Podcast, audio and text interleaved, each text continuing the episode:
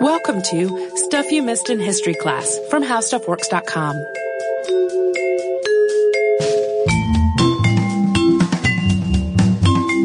Hello and welcome to the podcast. I'm Holly Fry. And I'm Tracy V. Wilson. Hey Tracy, have you ever heard of a cat named Tibbles? Who was single-handedly responsible, or pawedly, you'll sometimes see it written out, uh, for wiping out an entire species of bird? Yep, because of a lighthouse keeper. Yeah, it shows up on various listicles from time to time. Uh, along the lines, you'll see like X animals who changed history. Uh, it's one of the most famous extinction stories, and because it has this quaint, though sad aspect to it, it has really taken on a life of its own, and it's one that gets repeated a lot. But the real story is actually a lot more complex than simply saying one cat killed all the birds. Uh, so today we're going to take a look at the original tale as it's usually told, and then we'll delve into the reality of the demise of the bird species involved, because the bird did legitimately go extinct. That part is true. And it also becomes an interesting story of conservation and the importance of protecting both flora and fauna, unique to specific and isolated locations. And there's even a little bit of scientific community intrigue and offense in the mix. So it's got everything for a good story. Also, uh, because this does involve extinction and then later ways to try to combat similar problems, there's, it's pretty much a whole episode where we talk about animals being killed. So if that is something particularly sensitive to you, this might not be your episode. Uh, I will say this. I am usually particularly sensitive to it. It does not bother me in this context. So I don't know if that's your guidepost or not, but there you go. Well, and having had an outdoor cat from like 1980 until approximately 1996, a long time. But anyway, I grew up with an outdoor cat because we lived out in the country and that was what you did. Yeah, you become accustomed to cats bringing you things. Yeah, cats bringing us small animals was something that happened all time. So yeah, yeah, we had that growing up, and it is one of the reasons my small herd never goes outside. yeah, yeah. My my uh, cats. Once I was an adult and caring for my own cats, were strictly indoor. Although a couple yeah. of them did escape on at least one occasion. yeah. Yeah, but today we're going to talk about the Stephens Island wren and this cat and what did and did not happen. The particular wren in this story was a tiny bird. It could fit in the palm of a human hand and it was found on Stephens Island, which is in New Zealand. It's likely that these wrens, known as Xenicus traversia lyalli in Latin and sometimes called Lyall wrens, were possibly part of the fauna of ancient Gondwana land. They were related to the kiwi, Fossil evidence suggests that these tiny birds are ones that are incredibly closely related to them, once lived throughout New Zealand. And it's believed that the introduction of predatory species such as rats eliminated them from all the other areas of the country but Stephens Island, which was isolated by the 1890s. The birds were dark olive brown in color with yellowish color coloring at the throat and the breast. Skeletal evidence as well as witness uh, accounts indicate that the wren was flightless. It spent its time on the ground hunting for insects to eat, and that makes it one of only three known flightless songbirds in the world. The wrens nested in small out of the way spots such as holes and recesses under rocks, and it was also believed to have been nocturnal. Yeah, I read one account that said that it weighed about the same as a quarter, but I didn't find anything that backed that up. But even so, it's a very tiny, light little thing. And sometimes you'll see it, uh, when people described it, they talked about it being almost more like a mouse than a bird in some ways, probably because it scurried along the ground. The island itself is also known by its Maori name, Takapourewa, and it is a small place. It is less than a square mile. Uh, that's another one of those things that gets uh, reported very differently. Some will say it's only half a square mile, some even less than that, but we know that is less than a square mile uh, about 1.5 square kilometers estimate, and it sits about two miles off of New Zealand's South Island's northern shore, at the northern edge of the Marlborough Sounds. And the weather on the island is mild in temperatures, but there is frequent rain and often high winds. It was renamed Stephens Island after Philip Stephens, the late 18th century first secretary to the Admiralty of the United Kingdom. Prior to the 1870s, it hadn't been explored by any Anglo parties, It's unknown if any Maori peoples visited it prior to that, but it was a pristine place in terms of its ecological condition when maritime officials from New Zealand first visited it. And because the island sits on a shipping route and there had been several shipwrecks nearby in the middle of the century, it was outfitted with an oil powered lighthouse in 1894. That lighthouse stood at the highest elevation point above sea level of any lighthouse in New Zealand at the time. It was also more powerful than any others in New Zealand uh, at that time, and it cost more than 9,000 pounds to build. Before the lighthouse was installed to illuminate the Cook Strait's western approaches, Stephens Island was almost entirely untouched. There were no non-native species that had been introduced.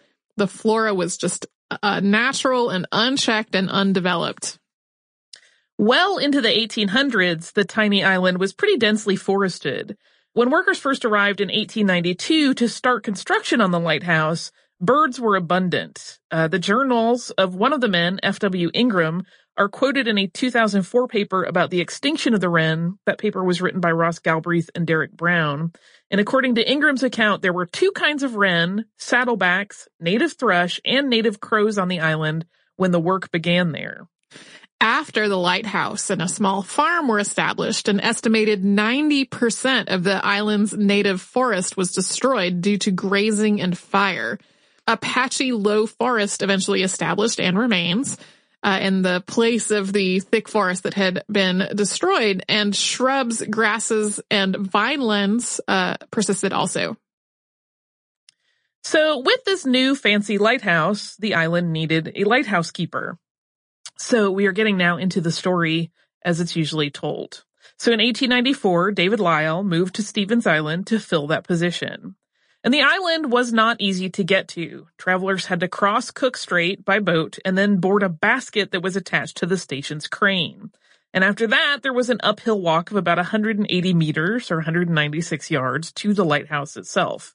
This was a pretty extreme, solitary type position that you would accept. Lyall, his wife, and a son also brought along a cat named Tibbles when they moved to Stephens Island. The idea was that Tibbles would keep the mice at bay and also be a companion for this lonely outpost. They were not the island's only residents, actually, but we'll come back to that. Of course, a good mouser, such as Tibbles, would also probably be interested in going after small nocturnal birds as well, especially since as Holly said earlier, they've been described as mouse-like. But that was never the intention. they mm, did not on purpose bring a cat to kill birds. No.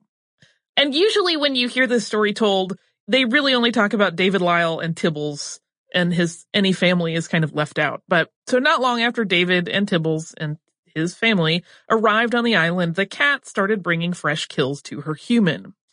Lyall was interested in nature and he was an amateur ornithologist and he had never seen a bird quite like the ones that Tibbles was killing. So he examined them and he skinned them as he did to, you know, more fully, uh, take account of what their body was like and what these birds were. When a ship brought supplies to the island on its regular bi-monthly schedule, Lyall sent one of his wren skins back on it, intending for it to reach a well-known ornithologist, Sir Walter Buller. It's believed that he did receive this skin sometime in July 1894. Later on, Buller would write, quote, There is probably nothing so refreshing to the soul of a naturalist as the discovery of a new species. You will readily understand, therefore, how pleased I was at receiving the skin of a bird from Stephen Island, which was entirely distinct from anything hitherto known. Eventually, Lyall collected 10 samples. That number is going to shift around when we get to the reality, but for the purposes of this story, 10 samples from Tibble's offering. And they were in good condition because the cat seemed to be more interested in killing the birds than she was in eating them.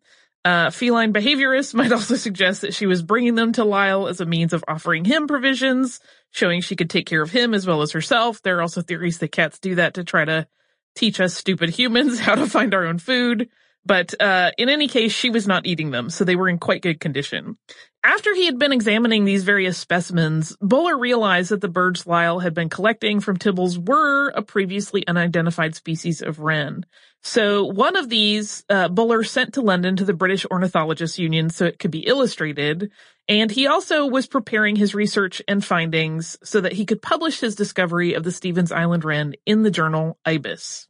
It was believed that there had likely been 10 mating pairs of the wren on Stephens Island before Tibbles the cat got there. This is not a large number of birds, to be sure. So it would not really take very long for an enterprising cat with decent hunting skills to severely damage those numbers. In 1895, just a year after Lyall and his cat had arrived on the island, the Christchurch Press commented on Tibbles' work. Quote, there is very good reason to believe that the bird is no longer to be found on this island. As it is not known to exist anywhere else, it has apparently become quite extinct. This is probably a record performance in the way of extermination. And according to legend, Tibbles wiped out the Stephens Island wren almost as soon as it was recognized as a newly discovered species. So that's the story that you usually get told in uh, quickie articles. Yep. Or in like a one sentence throw throwaway line in the context of something completely different. It will be like, and there was Yeah. even an entire species of bird killed by the lightkeeper's cat. Yeah, but there is a lot more to this story. And before we dive into that bigger, more detailed version of what happened to the Stephens Island wren, we're going to pause and have a word from one of our sponsors.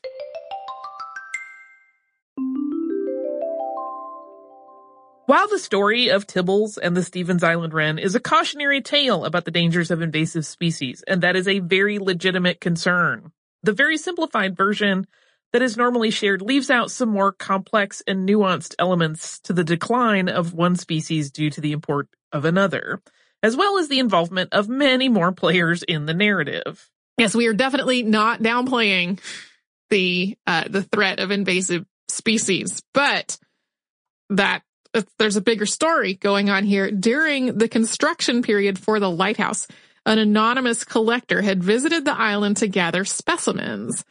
Galbreath and Brown put forth the theory in their paper that the collector, which was a pseudonym used by that person in question when publishing in the Wellington Evening Post, was in fact none other than the local natural history dealer, which was a man named Henry H. Travers.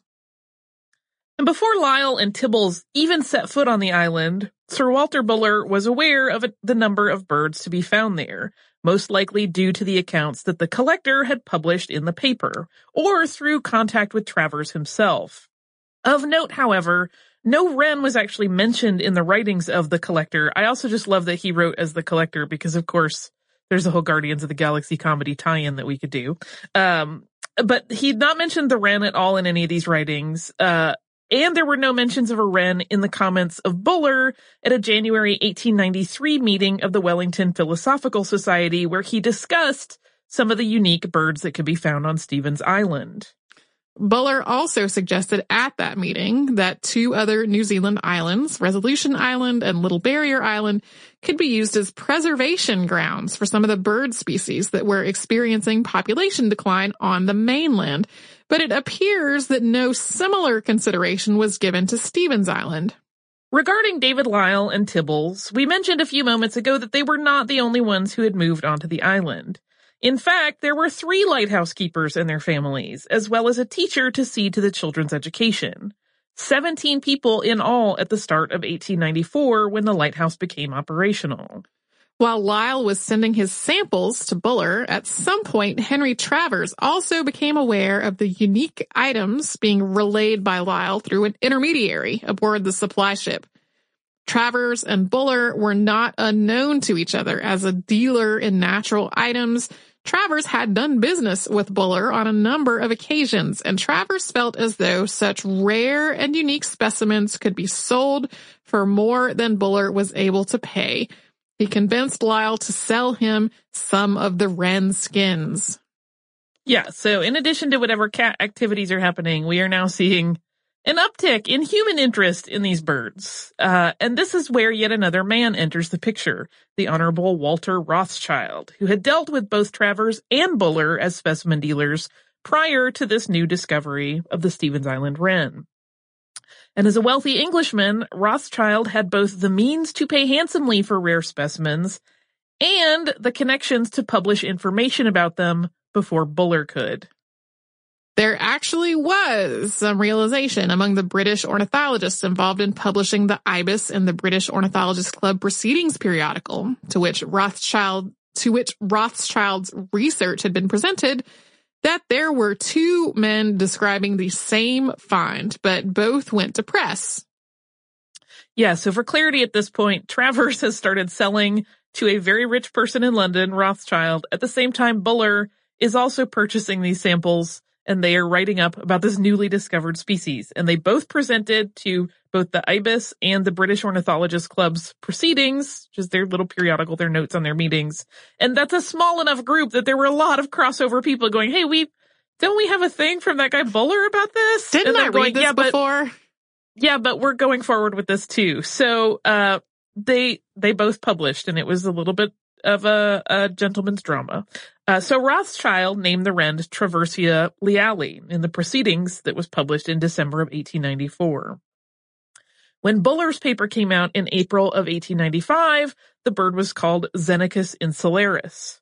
And this entire chain of events caused massive friction between the two men, each declaring that the other had not been a gentleman. You may recall from the beginning when we talked about the bird that it is called Xenicus and then sometimes Traversia in parentheses lyalli. So in the end, there was sort of a, a combining of the two in the scientific community. This is like a much smaller in every sense of the word version of the Bone Wars.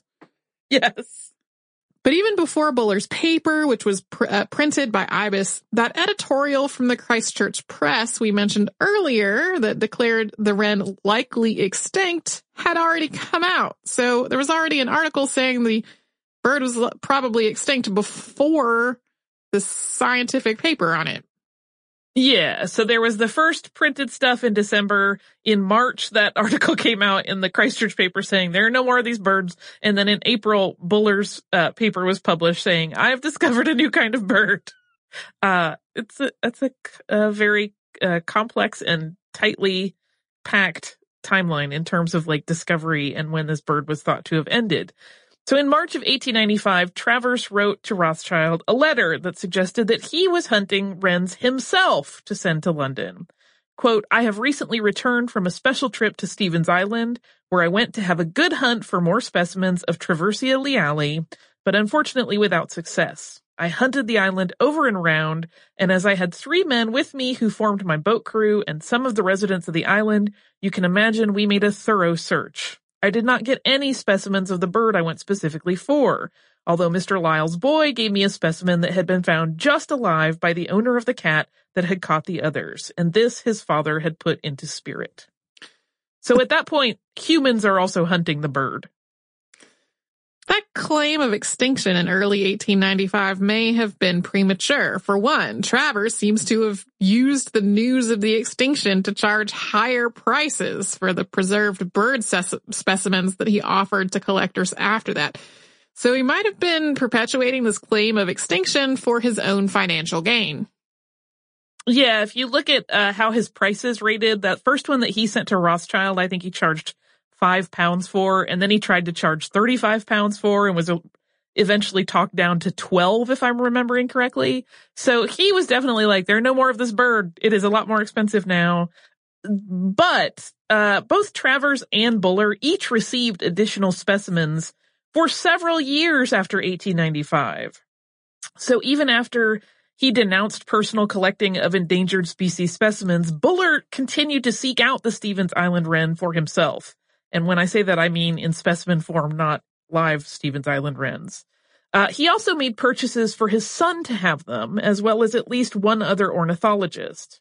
And Buller, for the record, maintained in his notes that all samples of the bird had come from David Lyall, and thus that would be from his cat. But that gets into some weird issues, as there are specimens in museums that are labeled as late as 1899, well after Lyall had actually moved on from the Stephens Island lighthouse job. Additionally, there are completely mismatched accounts of just how many preserved wrens there are floating around. If you compare the records and letters of Travers and Buller, things do not match up at all. Travers was still selling Stephens Island wrens into the early 1900s, but it's unclear whether those were items that he had been hanging on to for several years or if they were new acquisitions. Additionally, even those records might not truly reflect the lots that Travers was selling at the time, so there's no way to verify even the existence of Travers' stock of the extinct bird, let alone its condition relative to its age. Yeah, there's one story of a museum that discovered that they had a lot that someone had purchased uh, from Travers, but it was largely destroyed. It had not been properly cared for, so they did not account for whether or not there was a wren in the mix there. Uh, there's a lot of not really fantastic record keeping, which leads to a lot of the the nebulous aspects of this story. So the thing is, though, that collecting may have really had a significant hand in the extinction of the Stephens Island wren. But we don't actually know if Travers ever managed to catch any. The two times that he claimed he tried, the one that we read his writings about earlier, and there was one other time, he reported that he failed on both of those occasions. And there are additional factors too. Remember earlier when we mentioned that there were other people who moved to the island in addition to David Lyall and Tibbles. Apparently, someone else in that group of people also brought at least one other cat, or possibly Tibbles was pregnant when she arrived because within a few years, there was a cat population on Stephens Island, not just one cat. And it's also possible that the name Tibbles was just attached to the story later it wasn't even Lyall's cat in the first place, but just a cat that happened to be around. Yeah, it, it's, like I said, it's been simplified in a really fun way to tell, but it doesn't necessarily reflect the reality. And we're going to talk more about the cats on Stephens Island and what happened to all those bird bodies after we first take a little sponsor break.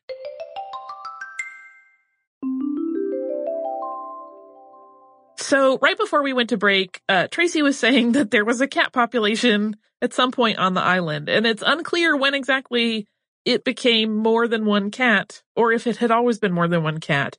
There are mentions of other cats in notes and writings made by people about those early days of the lighthouse community, but these are all anecdotal and they were written after the fact, so they're not especially reliable. As early as 1895, though, Lyall was writing notes to Buller about the available birds on the island, and he specifically references some of them being scarce due to cats, plural. He also describes those cats as having become wild, so there was already the beginning of a feral population like a year after he had arrived. By 1897, the cat population was noted by a lighthouse keeper as being a quote, large number. The report that description was included in also suggested that some means of destroying the cats had to be found. A few years later in 1901, the native reptile population was also in danger and a bounty was established on the cats. Yeah, at that point they were kind of like, well, the birds are already gone. Uh, so we'll figure this out. And it got put off, but then. And then they were like, the, there was a very glorious reptile population on Stephens Island and they were like, okay, we can't let this happen again. Now we have to kill the cats, which is, sucks. This is reminding me of but the webcomic Camp Weedonwantcha. I don't know if you've ever read that, but it is a camp about about children who have been sent by their parents to this camp because they are not wanted for whatever reason. Uh, and in one of the early strips, there is what everyone thinks is going to be a food drop, but it turns out to be a box full of feral cats. And every uh, every installment of the strip after that has a cat hidden somewhere. so in 1905, this was four years after the, the cat bounty was established, Sir Walter Buller made a written suggestion that cats should no longer ever be allowed on the island or on any other isolated islands where native species could fall victim to their prey drive. And he also included the suggestion that if mice were a concern, for example, if people were going to take care of the lighthouse and they were worried about mice, that the state should provide at state expense mouse traps rather than allow feline rodent management in such places. Over the course of more than two decades, hundreds of cats were shot on Stephens Island, and in 1925, the island was declared to be free of cats. So, even though it is not really entirely fair to blame Tibbles for ending the Stephens Island Wren. The role of cats in shifting the balance of wildlife populations is one which has been debated for some time. And cats most assuredly were responsible for the majority of the deaths of those birds, and they were threatening other native wildlife on the island after those wrens were gone. According to a study published in Nature in 2013, free ranging domestic cats in the United States were estimated to kill 1.3 to 4 billion birds. That's billion with a B. And 6.3 to 22.3 billion, also with a B, mammals annually. For the purposes of that study, domestic cats included both cats that have a home but are allowed to roam and strays, including ferals, with homeless cats responsible for most of those kills. That same study also commented that, quote, free ranging cats on islands has caused or contributed to 33 or 14% of the modern bird, mammal, and reptile extinctions recorded by the International Union for Conservation of Nature Red List. Humans are still trying to figure out how to manage cat populations in ways that are humane in order to curtail the unbalanced mortality in other species that can result from even well-fed but still prey-driven animals. While cats, as we discussed on an older episode, have become part of human culture, both for their excellent pest hunting skills as well as their companionship, they are also very, very good at multiplying at a really rapid rate. So efforts to find and execute a solution still continue. As an aside, it appears to have been Rothschild's account of the entire situation that first pinned the loss of the entire species on Tibbles. And then that was repeated for simplicity for more than a hundred years. Yeah, and Rothschild this whole time, we should point out, was in London. It wasn't like he was on the scene. He wrote this after the fact and having never actually been to the place where this was taking place. And as for what happened to all of those deceased birds that were collected on the tiny island, there are 15 wren specimens accounted for, and those have made their way into museum collections around the world. Of the samples Rothschild gathered, the Natural History Museum in London has three, the Museum of Natural History in New York has four, the Academy of Natural Sciences in Philadelphia has one, and the Museum of Comparative Zoology in Cambridge, Massachusetts has one. The three that Buller had, one for himself and two for his son, are in the Canterbury Museum, Christchurch, which has two, and the last is in the Carnegie Museum in Pittsburgh. There are also Stephens Island wren specimens at the Colonial Museum, now the Museum of uh, New Zealand, Te Papa Tongarewa. I am probably mispronouncing that. I could not find a good pronunciation example uh, which is in Wellington, and the Otago Museum in Dunedin. And that one actually lists two, but only one is is clearly accounted for. So there's a little bit of fuzziness fuzziness there as well. The Stephens Island Lighthouse still exists. It was converted from oil to electric in the late 1930s and then was automated in the late 1980s.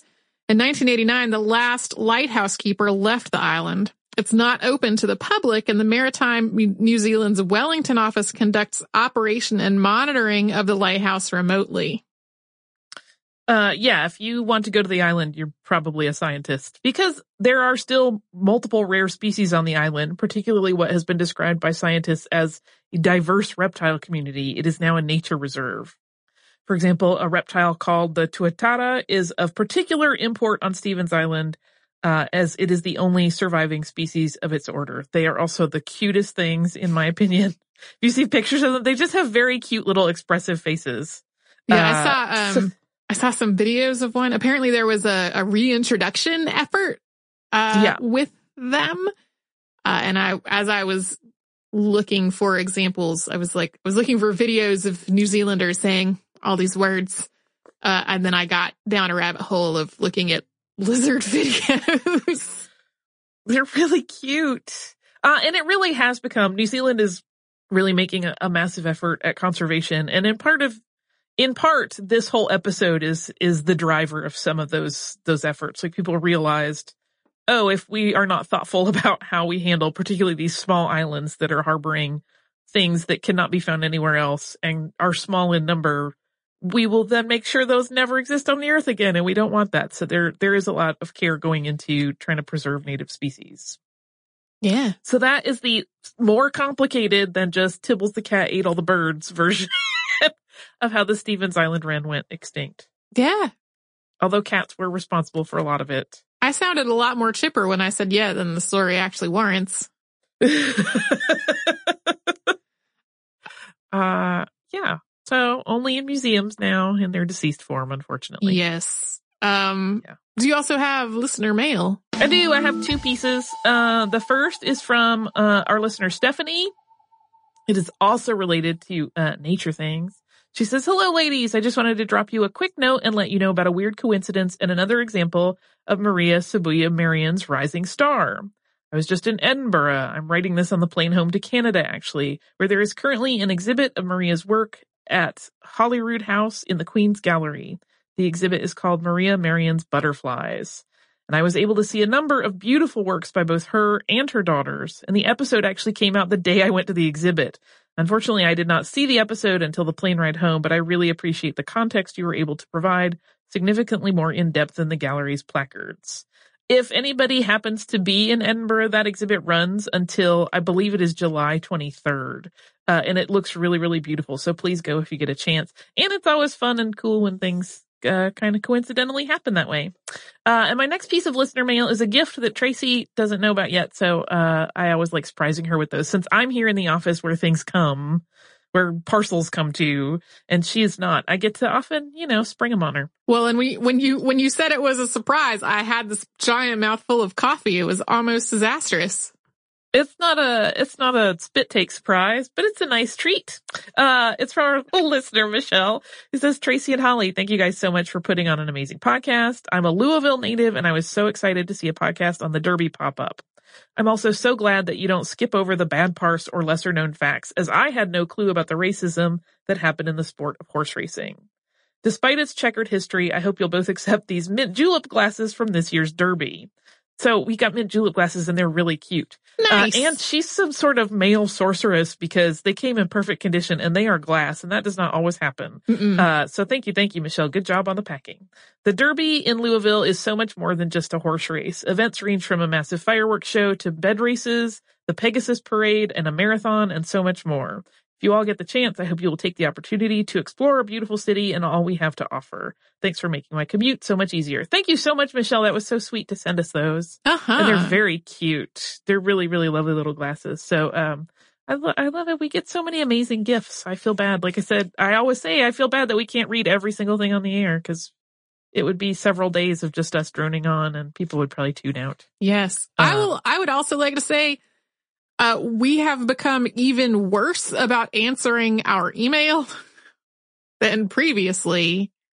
Yeah. Uh, Yeah. I We- get a D minus for sure. yeah, we, we had a, a change in the way we access our email at work that for both of us has made it harder to stay on top of. So we still read all the emails. We are so sorry that we don't answer more of them. Yes. I feel bad. Uh, so don't think you're shouting into the void when you communicate with us. Uh, we, it's, we are the people, the only people reading our email. I always laugh when people say, will the team make sure Tracy and Holly see this? And That we're will like, there's sometimes come up in emails. I'm like, we are the team. That's it. This is just us. This is the two of us. Well, and uh, some We're of totally seeing I it. know everyone does this, but the thing that kind that hurts my heart the most is that we will get really moving emails that we we intend to answer and need to stop and reflect on before we can, and then we'll get 80 more emails and like not get back to that one, Yeah. and then I then I get very sad about it. to lighten the mood and quote Philip J. Fry, time makes fools of us all. Yes. Um, so, so that is the scoop. It is never because we wish to be neglectful, but just know that it's the two of us, uh, trying to get through everything. And it's, it's a, a pretty mammoth task. We do our best. It's not always fantastic. Anyway. If you would like to write to us though, having heard us say all of this, you can do so at historypodcast at howstuffworks.com.